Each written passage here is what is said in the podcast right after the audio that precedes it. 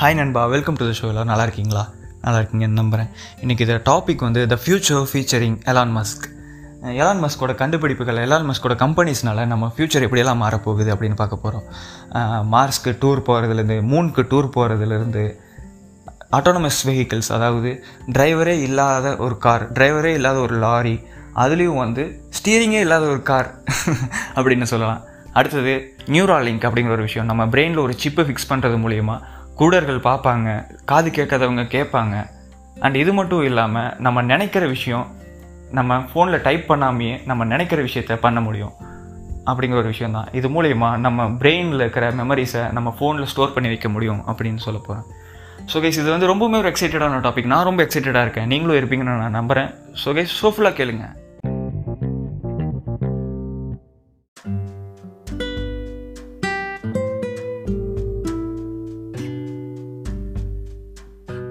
நம்ம எல்லாருமே sci-fi movies பார்ப்போம். அதில் என்ன பார்ப்போம்? மோஸ்ட்லி என்ன இருக்குன்னா ரொபாட்டிக்ஸ் இருக்கும், ஈஸியாக வந்து ஸ்பேஸ் ட்ராவல் பண்ண முடிகிற மாதிரி இருக்கும். ஒவ்வொருத்தங்களும் வந்து வானத்தில் பார்க்குற பைக் வச்சுருக்கிற மாதிரி, இந்த மாதிரி ஸ்கைஃபை மூவிஸில் நிறைய விஷயம் ஃபியூச்சரிஸ்டிக்காக காட்டியிருப்பாங்க. ஆனால் இது எல்லாமே ரியல் லைஃப்பில் கொண்டு வரணும் அப்படிங்கிற ஒரு முயற்சியில் இருக்கிறவர் தான் எலான் மஸ்க். இவரோட டார்கெட்டே மார்ஸில் தனி உலகமே கட்டணும் அப்படிங்கிற ஒரு டார்கெட் தான் இவருது. இவர் ராக்கெட் மூலிமா ஒரு ஸ்போர்ட்ஸ் காரை மார்ஸில் கொண்டு போய் நம்ம ஓட்டணும் அப்படிங்கிறத இவரோட எய்மாகவே இருக்குது அப்படின்னு கூட சொல்லலாம். ஓகே, இப்போது எலான் மஸ்க் யார் அப்படின்னு பார்த்தோன்னா, டாப் 10 பில்லியனர்ஸில் ஒருத்தர். எப்படி இவ்வளோ பெரிய பில்லியனர் அப்படின்னு பார்க்கும்போது அவரோட மேஜராக ரெண்டு கம்பெனி சொல்லலாம். ஒன்று டெஸ்லா மூலிமா அவர் வந்து பயங்கரமாக பணம் சம்பாதிச்சார். ரெண்டாவது ஸ்பேஸ் எக்ஸ், இது மூலிமா பணம் சம்பாதிச்சார். ஓகே, இவர் இந்த ரெண்டு கம்பெனி மட்டும்தான் வச்சிருக்காரு அப்படின்னு கேட்கும்போது ஒரு ஏறத்தாழ ஒரு 15 கம்பெனிஸ் வச்சிருக்காரு. இந்த 15 கம்பெனிலேயே ஒரு முக்கியமான பங்கு வகிக்கிறாரு. அது மட்டும் இல்லாமல் ஒரு 10 கம்பெனிக்கு மேலே இன்வெஸ்ட்மெண்ட் பண்ணியிருக்காரு. ஏஞ்சல் இன்வெஸ்ட்மெண்ட்டாக ஒரு 7 கம்பெனிஸ் வச்சிருக்காரு. ஓகே, இவர் வந்து ஒரு சக்ஸஸ்ஃபுல்லான பிஸ்னஸ் மேக்னெட்டாக இருக்கார். ஆனால் இதுக்கு முன்னாடி இவரோட ஸ்டார்டிங் பாயிண்ட்டுக்கு வருவோம். ஸ்டார்டிங் பாயிண்ட்னா, இவர் சைல்ட்ஹுட்டுக்கெல்லாம் வேணாம், சைல்ட்ஹுட்டுக்கெல்லாம் பேசிகிட்டு இருந்தோன்னா வந்து ஏதோ ஹிஸ்ட்ரி டீச்சர் மாதிரி இருக்குது. ஓகே, ஃபாஸ்ட் ஃபார்வர்ட் பண்ணோன்னா, இவரோட ஃபஸ்ட்டு கம்பெனி என்ன அப்படின்னு பார்க்கும்போது 1995 Zip2 அப்படின்னு ஒரு கம்பெனி ஆரம்பிக்கிறாரு. இது என்ன அப்படின்னு பார்க்கும்போது ஆன்லைனில் ஒரு மேப்பு, ஆன்லைனில் இப்போ மேப்பு நம்ம கூகுள் மேப்பில் பார்த்தோன்னா நம்ம ஏரியாவில் இருக்க சலூன் எங்கே இருக்குது, ரெஸ்டாரண்ட் எங்கே இருக்குது, இதெல்லாம் தெரியுது இல்லையா? இதை 1995 ஒரு கம்பெனி கடனை வாங்கி வந்து ஒரு கம்பெனி வச்சு அவங்களோட ஃபேமிலி ஃப்ரெண்ட்ஸ் எல்லாத்தையும் வச்சு ஒரு கம்பெனி வைக்கிறாரு.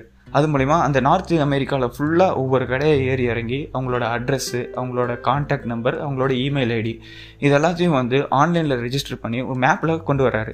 அது வந்து Zip2 அப்படின்னு சொல்கிறாரு. இது மூலிமா பயங்கரமாக பணம் சம்பாதிச்சு அவரோட கடன் எல்லாத்தையும் வந்து அடைச்சிடுறாரு. ஓகே, இப்படி இருக்கும்போது அந்த கம்பெனி வந்து விற்க வேண்டிய ஒரு சூழ்நிலை வந்துடுது, விற்றுடுறாரு. அது ஒரு நல்ல அமௌண்ட்டுக்கு விற்றுடுறாரு. இப்போது 1995 ஒரு கம்பெனி ஆரம்பித்தார், வித்தாச்சு. ஓகே, இப்போது 1999 அப்படிங்கிற சமயத்தில் ஒரு வெப்சைட் ஒன்று க்ரியேட் பண்ணுறாரு. www.x.com அப்படிங்கிற ஒரு வெப்சைட். இது என்ன வெப்சைட் அப்படின்னு பார்க்கும்போது, ஒரு கம்ப்யூட்டர்லேருந்து இன்னொரு கம்ப்யூட்டருக்கு பண பரிவர்த்தனை ஈஸியாக மணி டிரான்ஸ்ஃபர் பண்ண முடிகிற மாதிரி ஒரு பண்ணார். அதை லேட்டர் 2000 வந்து பேபால் அப்படின்னு சொல்லி விற்றாங்க. இப்போ கூட நம்ம எல்லோரும் யூஸ் பண்ணுற பேபால் இவர் வந்து கண்டுபிடிச்ச ஒரு விஷயந்தான். ஓகே, இது மூலிமா வந்து எலான் மஸ்க் வந்து பயங்கரமான ஒரு பணக்காரரை மாறிடுறாரு. இந்த இதில் வச்ச காசை வச்சு இவர் ரஷ்யா போகிறாரு. ரஷ்யா போய் ராக்கெட் சயின்ஸு கற்றுக்கிறாரு. ஏன் ராக்கெட் சயின்ஸுக்கு போனார் அப்படின்னு பார்க்கும்போது, இவர் வந்து நீங்கள் அவரோட ஹிஸ்ட்ரி பார்த்தீங்கன்னா புரியும், சின்ன வயசுலேருந்தே அவர் வந்து புக்ஸுனா அவருக்கு ரொம்ப பிடிக்கும், ஃபிசிக்ஸ்னால் ரொம்ப பிடிக்கும். இது மூலிமா அவர் அதிகமான புக்ஸ் படிக்க அதில் வந்து இவருக்கு வந்து ரொம்ப ஒரு ஈர்ப்பு வந்துடுது, ஃப்யூச்சரிஸ்டிக்கான விஷன் வந்துடுது. ஏன்னா ஐசாக் அசிமோவ் தெரியும், அவரோட புக்ஸ் எல்லாம் வந்து படிக்கும்போது எல்லாமே ரோபாட்டிக்ஸ், ஐ ரோபோட், இந்த மாதிரி விஷயங்களெல்லாம் அவரோட புக்கில் இருக்கும். அதை படித்து இவருக்கு வந்து இவரோட விஷனே வந்து மாறிடுது. இவரோட விஷன் என்ன அப்படின்னு கேட்கும்போது, இன்டர் பிளானட்டரி ட்ராவல், ஒரு பிளானட்லேருந்து இன்னொரு பிளானெட்டுக்கு ட்ராவல் பண்ணணும் அப்படிங்கிற ஒரு ஆசை வருது. அது மட்டும் இல்லாமல் நம்ம வந்து இதை வந்து சஸ்டெயினபிள் எனர்ஜியில் பண்ணணும் அப்படிங்கிற ஒரு விஷனோடு இருக்கார். இப்போ அவரோட விஷன் ஒன்று தான், என்ன, நம்ம வந்து வேறு பிளானெட்டுக்கு ட்ராவல் பண்ணணும் அப்படின்னு யோசிக்கும்போது அப்போ வந்து அவருக்கு ஒரு ஐடியா வருது, நம்ம ராக்கெட்டு வந்து இங்கேருந்து வேற்றுக்கிறதுக்கு பிறகு ராக்கெட் சயின்ஸ் தெரிஞ்சுக்கணும்னு சொல்லி ரஷ்யா போகிறாரு. அது மூலிமா வந்து ரஷ்யா போயிட்டு வந்து 2002 வந்து ஸ்பேஸ் எக்ஸ் அப்படிங்கிற ஒரு நிறுவனத்தை ஓப்பன் பண்ணுறாரு. இந்த ஸ்பேஸ் எக்ஸ்னால் என்னென்னா, இது வந்து ஒரு ப்ரைவேட்டாக, இப்போ நாசா இருக்குது, நம்ம இந்தியாவுக்கு இஸ்ரோ இருக்குது, அந்த மாதிரி ப்ரைவேட்டாக வந்து ஒரு ஸ்பேஸ் எக்ஸ் அப்படிங்கிற ஒரு நிறுவனத்தை ஓப்பன் பண்ணி அதில் என்ன விஷன் அப்படின்னா, நம்ம வந்து மார்ஸுக்கு போகணும். இவரோட விஷன் பயங்கரமாக இருக்குது. ஆனால் ஸ்பேஸ் எக்ஸ்லேருந்து அனுப்பின ஃபஸ்ட்டு 2 ராக்கெட்டுமே ஃபெயிலியராக முடியுது. ஆனாலும் விடாமுயற்சியோடு அனுப்புகிறாரு. அடுத்த டைமில் வந்து கொஞ்சம் அப்கிரேட் பண்ணி எல்லாம் பண்ணி அனுப்பும்போது சக்ஸஸ்ஃபுல்லாக போகுது. இப்படி போயிட்டு இருக்கும்போது ஒரு ஐடியா வருது, நம்ம ஏன் வந்து ராக்கெட்டில் கீழே விழுகிற பூஸ்டரை ரியூஸ் பண்ணக்கூடாது? கீழே விழுந்து கடலில் விழுந்து டேமேஜ் ஆகிறது மூலிமா நம்மளுக்கு வந்து நிறையா அமௌண்ட் வேஸ்ட் ஆகுது, அடுத்த டைம் புது பூஸ்டர் யூஸ் பண்ண வேண்டியிருக்கு. இதுவே அதை ரியூஸ் பண்ணோன்னா இதில் பாதி காஸ்ட்டாக கம்மி பண்ண முடியும் அப்படின்னு சொல்லிட்டு அதை ரீயூஸ் பண்ணுறதுக்கு வேண்டி அந்த பூஸ்டர்ஸை கடலில் விழுகாமல் வந்து அழகாக வந்து கீழே லேண்ட் பண்ண வைக்கணும் அப்படிங்கிற ஒரு டெக்னாலஜி கொண்டு வர்றாரு. இது மூலயமா சக்ஸஸ் பண்ணி உலகமே திரும்பி பார்க்குது எலான் மஸ்கை. இப்போ சக்ஸஸ்ஃபுல்லாக ரீயூசபிள் ராக்கெட் பண்ணிட்டாரு. இவரோட அடுத்த விஷன் என்னென்னா ஹியூமன்ஸை கூட்டிகிட்டு போகிறது. அதை இந்த இயர் சக்ஸஸ் பண்ணிட்டாரு. இந்த இயர் ஹியூமன்ஸை கூட்டிகிட்டு போயிட்டாரு. இன்டர்நேஷ்னல் ஸ்பேஸ் ஸ்டேஷனுக்கு ஹியூமன்ஸை கூட்டிகிட்டு போயிட்டாரு. பை 2023 இவரோட விஷன் என்னென்னா மூன் டூர் போகணும் அப்படிங்கிறது. அண்ட் 2030 இவரோட விஷன் என்னென்னா இங்கே ஏர்த்துலேருந்து மூணுக்கும் மூணுலேருந்து மார்ஸுக்கும் ட்ராவல் டூர் மாதிரி வந்து பிளான் பண்ணியிருக்காரு. எலானோட விஷனே வந்து கேட்குறக்கே ரொம்ப பயங்கரமாக இருக்குது. பை 2040 அந்த டைம்லலாம் வந்து எங்கே டூர் போகிறேன் அப்படின்னு கேட்கும்போது நான் மார்ஸுக்கு போயிட்டு வரேன், நான் மூணுக்கு போயிட்டு வரேன் அப்படின்னு சொல்கிற மாதிரி ஆயிரும்னு நான் நினைக்கிறேன். ஓகே, இந்த டைமில் ஸ்டார்லிங்க் அப்படின்னு ஒரு கம்பெனியும் கூட ஜாயின் பண்ணி ஓப்பன் பண்ணுறாரு ஸ்பேஸ் எக்ஸ் கூடவே. அது எதுக்காக அப்படின்னு பார்க்கும்போது இந்த உலகத்துக்கே நம்ம இன்டர்நெட் கொடுத்தா என்ன அப்படின்னு ஒரு ஐடியா வருது. இந்த உலகத்துக்கே ஹை ஸ்பீடில் இப்போ எப்படி நம்ம யூஸ் பண்ணுற நெட்வொர்க்கெல்லாம் வந்து MB/s தான் இருக்கும், ஆனால் அவர் வந்து இந்த உலகத்துக்கே அஃபோர்டபுள் ப்ரைஸில் GB/s 1 GB/s அந்த ஸ்பீடில் இந்த உலகத்துக்கே நெட் கொடுத்தா என்ன அப்படின்னு ஒரு ஐடியா வருது. அதுக்காக ஓப்பன் பண்ண கம்பெனி தான் ஸ்டார்லிங்க். இதில் இன்ட்ரெஸ்டிங்கான விஷயம் என்னென்னா 1200 constellation அனுப்புனாலே இந்த ஹோல் வேர்ல்டுக்குமே வந்து இன்டர்நெட் கொடுக்க முடியும். அதில் 6 மாதத்தில் 300 constellation அனுப்பிட்டார். ஸோ கூடிய சீக்கிரம் நம்ம எல்லாருக்குமே ஒரே நெட்வொர்க், இந்த ஹோல் வேர்ல்டுக்கும் ஒரே நெட்வொர்க் வரக்கான வாய்ப்பு கூடிய சீக்கிரம் இருக்குது அப்படின்னு சொல்லலாம். ஓகே, இப்போது இதெல்லாம் வந்து அவுட்டர் ஸ்பேஸில் நடக்கிற விஷயங்கள். அவுட்டர் ஸ்பேஸில் ராக்கெட் அனுப்புறது, ஹியூமன்ஸ் அனுப்புறது, மார்ஸில் அனுப்புறது, அப்புறம் இன்டர்நெட் ஸ்பீடு, இதெல்லாம் பார்த்தோம். அடுத்தது நம்ம இங்கே இருக்க எர்த்தில் டிரான்ஸ்போர்ட்டேஷனில் வந்து ஒரு மாற்றத்தை கொண்டு வந்துட்டுருக்காரு டெஸ்லாங்கிற கம்பெனி. இது வந்து எலக்ட்ரிக் கார், எலக்ட்ரிக் ட்ரக் பண்ணுற கம்பெனி. அதில் என்ன ஸ்பெஷல், சைனாலேயும் தான். சைனாவில் வந்து அமெரிக்காவுக்கு முன்னாடியே, டெஸ்லாவுக்கு முன்னாடியே வந்து எலக்ட்ரிக் கார் பண்ணிகிட்ருக்காங்க. அப்படி இருக்கும்போது டெஸ்லாவில் என்ன ஸ்பெஷல் அப்படின்னு கேட்குறீங்கன்னா, டெஸ்லாவில் வந்து ஒரு ஸ்போர்ட்ஸ் காரை வந்து எலக்ட்ரிக்கில் கொண்டு வர்றாங்க, ஒரு பெரிய ட்ரக்கை வந்து எலக்ட்ரிக் ட்ரக்காக கொண்டு வராங்க. இது வந்து எப்படி இவ்வளோ பெரிய பேட்டரியை வந்து இவ்வளோ சார்ஜ் நிற்கிற ஒரு பேட்டரி எப்படி பண்ண முடியும் அப்படிங்கிற ஒரு கேள்வி எல்லாருக்குமே இருக்கும். ஏன்னா ஒரு ஸ்போர்ட்ஸ் கார் வந்து அவ்வளோ ஸ்பீடாக போகிற காருக்கு வந்து எவ்வளோ பேட்டரி தேவைப்படும், அதுவும் எலக்ட்ரிக் கார் அப்படின்னா. ஸோ இதுக்காக அவர் டெஸ்லாக்கு கீழே கிகா ஃபேக்ட்ரி அப்படிங்கிற ஒரு கம்பெனி ஓப்பன் பண்ணுறாரு. ஒரு கிகா ஃபேக்ட்ரியில் என்ன பண்ணுறாங்கன்னா இவங்களே ஒரு பேட்டரியையும் தயாரிக்கிறாங்க. ஓகே, இப்போது இந்த கிகா ஃபேக்ட்ரிக்கு அப்புறம் சோலார் சிட்டி அப்படிங்கிற ஒரு கம்பெனியும் ஓப்பன் பண்ணுறாங்க. இந்த சோலார் சிட்டி கம்பெனியில் என்ன பண்ணுறாங்கன்னா கம்மி விலையில் solar panels, solar tiles, solar roof tops, இந்த ரூஃப் டாப்ஸ்லேருந்து எல்லாமே கம்மி விலையில் வந்து எல்லாமே சோலார் மாற்றுறாங்க. இது மூலிமா வந்து சார்ஜ் நம்ம எங்கெங்கே வாங்கிக்கலாம், இந்த டெஸ்லா காருக்கு சோலார் சிட்டி மூலிமா வாங்கிக்கலாம். அப்படி இல்லைன்னா இவங்க கிகா ஃபேக்ட்ரியில் பண்ணுற பேட்டரி மூலிமா மாற்றிக்கலாம். அது மட்டும் இல்லாமல் ரீசார்ஜும் பண்ணிக்கலாம். ஸோ வின் வின் சிச்சுவேஷன், ரெண்டுமே டெஸ்லாக்கு தான். எல்லாமே இவங்க பிராண்டிங்லேயே இருக்குது. ஸோ இது மூலிமா டெஸ்லாவில் வந்து இப்போ வந்து அதிகமாக ஏர்ன் பண்ணிகிட்ருக்காரு. டெஸ்லாவோட பங்கு வந்து ஷேர்ஸ் வந்து இப்போ அதிகமாகிட்டே போயிட்டுருக்கு. இந்த பேண்டமிக் டைமில் கூட நான் கம்பெனி ஓப்பன் பண்ணுவேண்டா அப்படின்னு சொல்லி இந்த உலகத்தில் எல்லோரும் தடை பண்ணாங்க, எல்லோரும் வந்து ஊரடங்கு போட்டாங்க, ஆனால் அவரோட கம்பெனி ஓப்பன் பண்ணார்.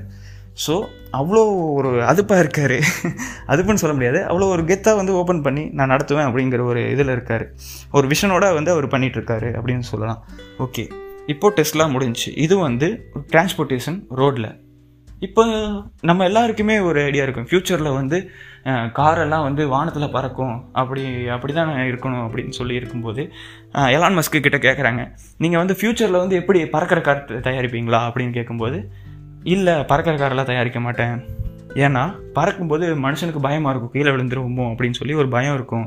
ஸோ நான் பறக்கிற கார் பண்ண மாட்டேன், ஆனால் டனலில் பண்ணுவேன், பூமிக்கு மேலே பறக்காமல் பூமிக்கு கீழே போகிற மாதிரி பண்ணுவேன் அப்படின்னு சொல்லிட்டு ஒரு ஐடியா கொண்டு வர்றாரு. அதுதான் ஹைப்பர் லூப் அப்படிங்கிற ஒரு ஐடியா.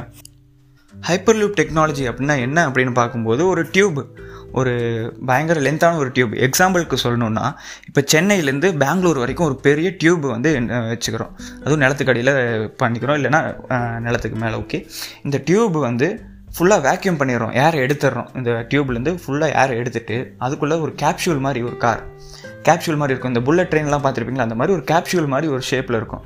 இந்த கேப்சூல்குள்ளே நம்ம உட்காந்துட்டோம்னா நம்ம 6 மணி நேரம் ட்ராவல் வந்து அரை மணி நேரத்தில் முடிஞ்சிடும். இப்போ வேர்ல்ட்லேயே வந்து வேகமாக போகிற ஒரு ட்ராவல் இதில் பண்ணுவோம் அப்படின்னு பார்க்கும்போது ஜெட்டு, அது வந்து ஏரோப்ளைனை விட வேகமாக இருக்கும் ஜெட்டு. ஆனால் இந்த ஹைப்பர்லூப் டெக்னாலஜி மூலிமா இந்த கேப்சூல் உட்காரும்போது அந்த ஜெட்டை விட வேகமாக போகுது, 6 மணி நேர ட்ராவல் 1/2 மணி நேரத்தில் முடிஞ்சிடும் அப்படின்னு சொல்கிறாங்க. இப்போதைக்கு இந்த டெக்னாலஜி வந்து அமெரிக்காவில் மட்டும்தான் பண்ணுறாங்க. அண்ட் இப்போது இது டியூப் வந்து எல்லா இடத்துலையும் வைக்க முடியும். ஓகே, இந்த டியூப்லாம் கேப்சூல் மட்டும்தானே போக முடியும், நான் கார் வச்சுருக்கேன், நான் காரில் இருக்கிறவன் எப்படி போகிறது அப்படின்னு கேட்கும்போது அதுக்காக ஒரு கம்பெனி ஓப்பன் பண்ணுறாரு. அதுதான் த போரிங் கம்பெனி அப்படிங்கிற ஒரு கம்பெனி பேரே போரிங் கம்பெனி. இதில் என்ன பண்ணுறாங்க அப்படின்னு பார்க்கும்போது, அமெரிக்காவில் மட்டும்தான் இது, அது டனல் தோண்டிகிட்டு இருக்காங்க. நிலத்துக்கு அடியில் வந்து டனல் தோண்டிகிட்டே இருக்காங்க, சுரங்கம் வெட்டிகிட்டே இருக்காங்க. இந்த சுரங்கத்தில் கார், எலக்ட்ரிக் கார்ஸ்க்கு மட்டும் ஒரு வழி. ஆனால் இது ரொம்ப காஸ்ட்லி, 1 மைல் டனலுக்கு $1 பில்லியன் செலவாகுது. ஆனாலும் வந்து இதுதான் ஃப்யூச்சர் அப்படின்னு சொல்லிட்டு எலான் மஸ்க் வந்து டனல் வெட்டிகிட்ருக்காரு இப்போது த போரிங் கம்பெனியில். ஓகே, இப்போ இந்த டிரான்ஸ்போர்ட்டேஷன் எல்லாம் முடிஞ்சு டெஸ்லா மோட்டார்ஸில் எலக்ட்ரிக் கார்ஸ், எலக்ட்ரிக் ட்ரக் எல்லாம் பண்ணுறாங்க. இந்த எலக்ட்ரிக் கார், எலக்ட்ரிக் ட்ரக் போகிறதுக்காக த போரிங் கம்பெனி மூலிமா ஒரு டனல் வெட்டிகிட்ருக்காங்க. அண்ட் சோலார் சிட்டி மூலிமா வந்து சஸ்டைனபிள் எனர்ஜி எடுத்துகிட்டு இருக்காங்க. அண்ட் கிகா ஃபேக்ட்ரியில் வந்து அவங்களே வந்து பேட்டரி தயாரிச்சுட்டு இருக்காங்க. அது மட்டும் இல்லாமல் ஹைப்பர்லூப் டெக்னாலஜி மூலிமா புல்லட் வேகத்தில், அதாவது ஜெட்டை விட வேகமாக போகிறாங்க அப்படின்னு பார்த்தாச்சு. ஓகே, இப்போ வந்து உங்கள் எல்லாருக்குமே புரிஞ்சிருக்கும் எலான் மஸ்க் வந்து எவ்வளோ பவர்ஃபுல்லான ஒரு ஆள், எவ்வளோ பெரிய விஷன் வச்சுட்டு போயிட்டுருக்காரு அவரோட கம்பெனிஸில் அப்படிங்கிறது, எவ்வளோ டெக்னாலஜிஸை வச்சுருக்காரு அப்படிங்கிறது உங்களுக்கு புரிஞ்சிருக்கும். இப்போது இவர் வந்து அடுத்த கம்பெனியை பற்றி பார்க்கணுன்னா OpenAI அப்படிங்கிற ஒரு கம்பெனி. இந்த கம்பெனி வந்து ஒரு நான் ப்ராஃபிட் ஆர்கனைசேஷன் தான். இதில் வந்து அவர் காசு பார்க்குறதுக்காக பண்ணல. சேஃப்டி, இப்போ ஏஐ வந்து எல்லாத்துலேயும் இருக்குது, நம்ம ஃபோன்லேருந்து எல்லா விஷயத்துலையும் ஏஐ இருக்குது, நம்மளோட பர்சனல் டேட்டா எல்லாமே ஏஐ வந்து ஆக்சஸ் பண்ண முடியற நிலைமையில் இருக்குது. இப்படி இருக்கும்போது ஏஐ நம்மளை ஓவர் கம் பண்ணிடக்கூடாது, நம்மளை ஓவர்டேக் பண்ணிடக்கூடாது அப்படிங்கிறதுக்கு வேண்டி சேஃப்டி ப்ரிகாஷன்ஸ் இந்த மாதிரி விஷயங்களுக்காக OpenAI அப்படிங்கிற ஒரு ஆர்கனைசேஷன் பண்ணி எல்லா ஏஐயும் இப்போ சேஃபாக இருக்கா அப்படிங்கிற ஒரு செக்குக்காக OpenAI அப்படிங்கிற ஒரு கம்பெனி ஓப்பன் பண்ணியிருக்காரு. இதில் நம்ம ஐடியாஸ் கூட ஷேர் பண்ண முடியும் அப்படிங்கிற அளவுக்கு ஒரு கம்பெனி ஓப்பன் பண்ணியிருக்காரு. இப்போது அடுத்தது இதுதான் வந்து இன்றைக்கி நான் பேசணும் அப்படின்னு நினச்ச டாபிக். இதுதான் அடுத்த கம்பெனி தான். இது என்னென்னா நியூராலிங்க். இந்த நியூராலிங்க் அப்படிங்கிற கம்பெனி தான் 2016 தான் ஓப்பன் பண்ணாங்க. ஓப்பன் பண்ணி இப்போ 4 வருஷம் ஆச்சு. இந்த 4 வருஷத்தில் இந்த கம்பெனி வந்து இப்போது 100 எம்ப்ளாயீஸோடு இருக்காங்க. இன்னும் வர்ற காலங்களில் 10,000 எம்ப்ளாயீஸ் வரைக்கும் வரக்கான வாய்ப்பு இருக்குது. இப்போதைக்கு 100 எம்ப்ளாயீஸ் இருக்காங்க. இது இப்போதைக்கு கொஞ்சம் ஏனோ தானோ அப்படின்னு தடுமாறிட்டு தான் இருக்குது இந்த கம்பெனி நியூராலிங்க். ஆனால் ஃப்யூச்சரில் இது ஒரு பெரிய ப்ராஃபிட்டபிள் கம்பெனியாக இருக்கும் அப்படின்னு எல்லோரும் எதிர்பார்க்குற ஒரு விஷயம். என்ன அப்படின்னு இப்போ தெளிவாக பார்ப்போம். நியூராலிங்க் அப்படின்னா என்ன? இது ஒரு கம்பெனி. இது வந்து ரொம்பவே ஒரு அட்வான்ஸ்டு டெக்னாலஜின்னு சொல்லலாம். ரொம்ப ரொம்ப அட்வான்ஸ்டு டெக்னாலஜி. இது மூலிமா குருடங்க பார்ப்பாங்க, செவிடங்க கேட்பாங்க, ஒரு சைடு பேரலைஸ் ஆனவங்க மறுபடியும் பேரலைசஸ்லேருந்து வெளிவர முடியும். மெமரி லாஸ் இருந்தால் உங்களுக்கு மெமரி வந்து ரீஸ்டோர் பண்ண முடியும். உங்களுக்கு ஸ்ட்ரோக்கு, சீசர் இல்லை வந்து பிரெயின் டேமேஜ் இருந்தால் அதை வந்து ரிகவர் பண்ண முடியும். இல்லை இன்சோமியா, நைட் தூக்கமே வரலினாலும் தூக்கம் வர வைக்க முடியும். டிப்ரெஸ்டு ஸ்டேட்டில் இருக்கீங்கன்னா டிப்ரெஷன்லேருந்து ஈஸியாக வெளியே வர வைக்க முடியும். எக்ஸ்ட்ரீம் பெயின் இங்கே வந்து இருந்தீங்கன்னா அதுலேருந்து ஈஸியாக வெளியே வர வைக்க முடியும். அடிக்ஷன்லேருந்து வெளியே வர வைக்க முடியும் ஈஸியாக. ஆங்ஸைட்டிலேருந்து வெளியே வர வைக்க முடியும் ஈஸியாக. நீங்கள் லோன்லியாக ஃபீல் பண்ணவே மாட்டீங்க. இது வந்து கேட்கறக்கே ஒரு சைடு பயமாகவும் இருக்குது, ஒரு சைடு ஆச்சரியமாகவும் இருக்குது. ஏன்னா நம்மளே வந்து ஒரு ரேடியோவில் டியூன் பண்ணுற மாதிரி டியூன் பண்ணிக்க முடியும். நம்மளோட ஃபீலிங்ஸ்லேருந்து நம்ம டியூன் பண்ணிக்க முடியும் அப்படிங்கிற ஒரு ஆப்ஷன். கண்ணு தெரியாதா உனக்கு கண்ணு தெரிய வைக்கிறேன், ஏதோ மறந்துட்டியா உனக்கு மெமரி வந்து கடைசி வரைக்கும் வச்சுருக்கு, அந்த ஸ்டோரேஜ் மாதிரி பண்ணித்தரேன். நீ வந்து எவ்வளோ வலி இருந்தாலும் அந்த வலியை வந்து டியூன் பண்ணி வலி இல்லாமல் பண்ணிடலாம். இதெல்லாம் வந்து ஒரு சூப்பர் ஹியூமன், ஒரு ஸ்டீரியோ டைப்பான ஒரு மனுஷனை வந்து தெரியுது. ஏன்னா எவல்யூஷன் வந்து ஆரம்பித்ததுலேருந்து இப்போ வரைக்கும் நம்ம எவால்வ் ஆகி வந்திருக்கோம். ஆனால் இது ஒரு பெரிய எவல்யூஷனாக இருக்கும், ஹியூமன் மேன் கைண்டுக்கே வந்து ஒரு பெரிய எவல்யூஷனாக இருக்கும் அப்படின்னு சொல்கிறாங்க. சரி, இந்த சிஸ்டம் வந்து இது வரைக்கும் யாருமே ட்ரை பண்ணது இல்லையா அப்படின்னு நீங்கள் கேட்கலாம். ட்ரை பண்ணியிருக்காங்க, ஆனால் இந்த அளவுக்கு யாரும் ட்ரை பண்ணதில்லை. இதுக்கு முன்னாடி யுட்டா அரே அப்படிங்கிற ஒரு விஷயம் இருக்குது. இந்த யுட்டா அரே அப்படிங்கிறதுல என்ன பண்ணாங்கன்னா, தலைக்கு மேலே ஒரு 2 டப்பா மாதிரி இருக்கும். இந்த 2 டப்பா மாதிரி வச்சுட்டு அவ்வளோ பெரிய விஷயத்தை வந்து தூக்கிட்டு போக முடியாது மனுஷன். இது வந்து ஏதோ உலகத்தில் ஒரு மனுஷன் 2 மனுஷனுக்கு தான் ட்ரை பண்ண முடியும். அதுவும் வந்து ரொம்ப சேஃப்டியாக இருக்கணும். இது வந்து ஒரு விஷயம். இது வந்து ட்ரை பண்ணாங்க, ஆனால் இது வந்து ஒரு ஃபெயிலியராக முடிஞ்சிருச்சு. அடுத்தது இன்னொரு விஷயம் என்னென்னா, டீப் பிரெயின் ஸ்டிமுலேஷன் அப்படிங்கிற ஒரு டெக்னாலஜி இப்போ இருக்கிறது. இந்த டீப் பிரெயின் ஸ்டிமுலேஷனும் அதே மாதிரி தான், தலையில் வந்து ஒரு கேப் போடுற மாதிரி இருக்கும். ஆனால் இதில் வந்து இந்த பிளைண்ட்னஸ்ஸு இந்த மாதிரி விஷயங்களெல்லாம் வந்து போக வைக்க முடியாது. ஸோ இது வரைக்கும் இருக்கிற டெக்னாலஜியை விட இது ரொம்பவுமே அட்வான்ஸ்டான ஒரு டெக்னாலஜி. ஏன்னா ஒரு குருடன் கூட பாம்பான், ஒரு செவிடம் கூட கேட்பான் அப்படிங்கிறது சாதாரணமான விஷயமே இல்லை. எல்லோரும் வந்து எலான் மஸ்க் நாளைக்கு கடவுள்னே சொல்கிறதுக்கு கூட வாய்ப்பு இருக்குது, இது மட்டும் சக்ஸஸ் ஆயிடுச்சுன்னா. ஏன்னா ஒருத்தன் டிப்ரெஷன்லேருந்து ஒரு பெயின் இருக்குன்னா அந்த பெயினை கூட டியூன் பண்ணிக்க முடியும் அப்படின்னு சொல்லிட்டு இதுக்கு மேலே என்ன வேணும் ஒரு மனுஷனுக்கு? ஒரு மனுஷன் இது வந்து எனக்கு ரொம்பவுமே ஒரு பயப்படுற விஷயம்னு கூட சொல்லலாம். இது எப்படி சாத்தியமாகும் அப்படின்னு இப்போ பார்ப்போம். இப்போ நம்ம நியூரான்ஸ் என்ன பண்ணுது, எலக்ட்ரிக்கல் சிக்னல்ஸை நம்ம பிரெயின்குள்ளே டிரான்ஸ்மிட் பண்ணிகிட்டே இருக்கு இல்லையா, இதை வந்து எது கூட கம்பேர் பண்ணுறாரு அப்படின்னு பார்க்கும்போது நம்ம எலக்ட்ரிசிட்டி டிரான்ஸ்மிட் பண்ணுற ஒயர் கூட கம்பேர் பண்ணுறாரு. என்னென்னா இப்போ ஒயர் இருக்குன்னா அந்த ஒயர்லேருந்து இன்னொரு இடத்துக்கு ஒரு கரண்ட் வேணும் அப்படின்னா நம்ம என்ன பண்ணுவோம், இன்னொரு ஒயர் அது கூட கனெக்ட் பண்ணி விடுவோம்ல. அதே மாதிரி நம்ம பிரெயினில் இருக்கிற நியூரான்ஸ் கூட இன்னொரு எலக்ட்ரோட கனெக்ட் பண்ணி அது மூலியமாக வந்து ஒரு டிரான்ஸ்மிட்டர் அந்த இடத்துல வச்சு நம்ம ஸ்கல்லையே வந்து ஒரு டிரான்ஸ்மிட்டர் வைக்கிறது மூலிமா நம்ம கம்ப்யூட்டருக்கும் நம்ம நியூரான்ஸ்க்கும் ஒரு கனெக்ஷன் வந்து மேக் பண்ண முடியும். இது மூலிமா நம்மளே டியூன் பண்ணிக்க முடியும் அப்படிங்கிற ஒரு விஷயந்தான். இது வந்து முதல்ல இருக்கிற அந்த ரெண்டு டெக்னாலஜி நம்ம பேசின அதே டெக்னாலஜி தான். ஆனால் இது வந்து ஒரு சின்ன சிப்பு மூலிமா இது பண்ண முடியும் அப்படிங்கிற ஒரு விஷயந்தான்.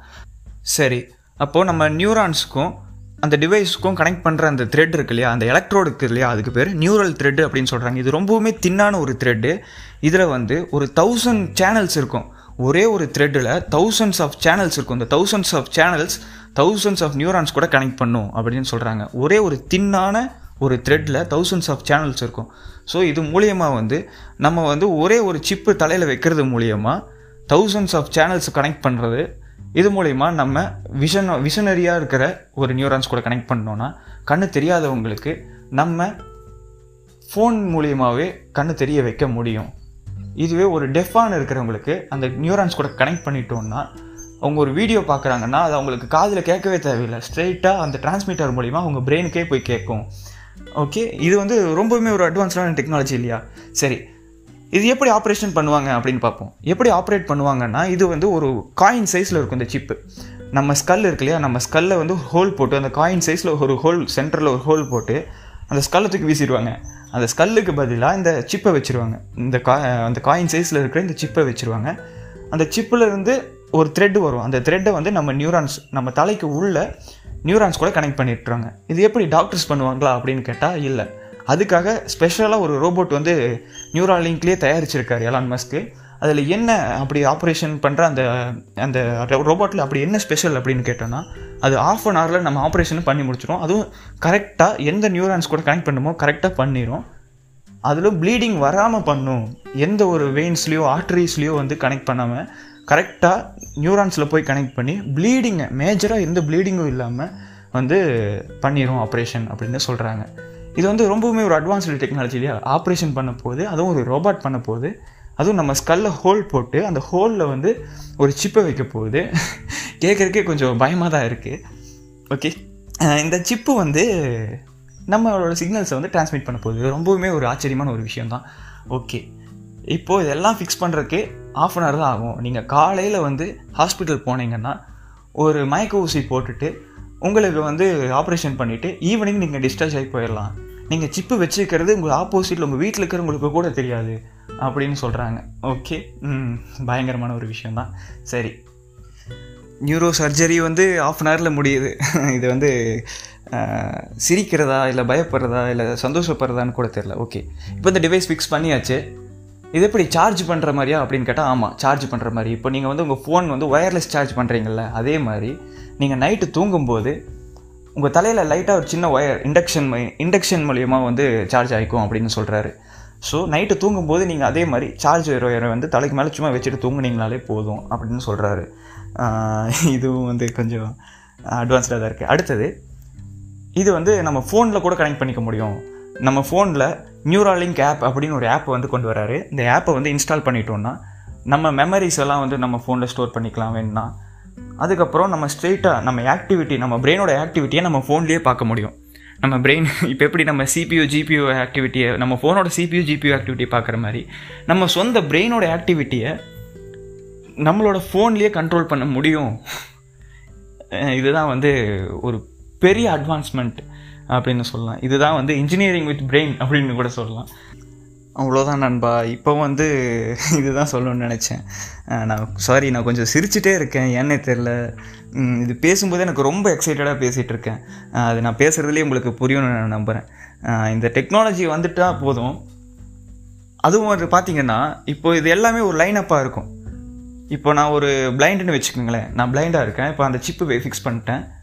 இப்போ இந்த சிப்பை ஃபிக்ஸ் பண்ணிட்டு நான் போய் ஒரு காரில் உட்காந்தேன்னா, டெஸ்லா காரில் உட்காந்தேன்னா, நான் எங்கே போகணுமோ அந்த டெஸ்டினேஷன் நான் நினச்சாலே போதும், அந்த டெஸ்டினேஷனில் கொண்டு போய் விட்டுரும். நான் இறங்குறேன். எல்லாமே இது மாதிரி தான். ஒவ்வொரு விஷயமும் நான் என் வீடு இருக்குது, என் வீட்டில் சோலார் சிட்டி போட்டுடுறேன். இது மூலிமா எனக்கு பவர் வந்துடும். இந்த பவரை வச்சு நான் எனக்கும் சார்ஜ் பண்ணிக்கிறேன், என்னோடய சிப்புக்கும் சார்ஜ் பண்ணிக்கிறேன், என்னோடய காருக்கும் சார்ஜ் பண்ணிக்கிறேன். இது வந்து ரொம்பவுமே அட்வான்ஸ்மெண்ட்டான டெக்னாலஜி. நான் டூர் போகணுன்னு நினைக்கிறேன், போகிறேன், ஸ்பேஸ் எக்ஸ் போகிறேன், ஏறி உட்காடுறேன், ஸ்ட்ரெயிட்டாக மூணில் போய் உட்காடுறேன். இதெல்லாம் வந்து ரொம்பவே ஒரு அட்வான்ஸ்டு டெக்னாலஜி.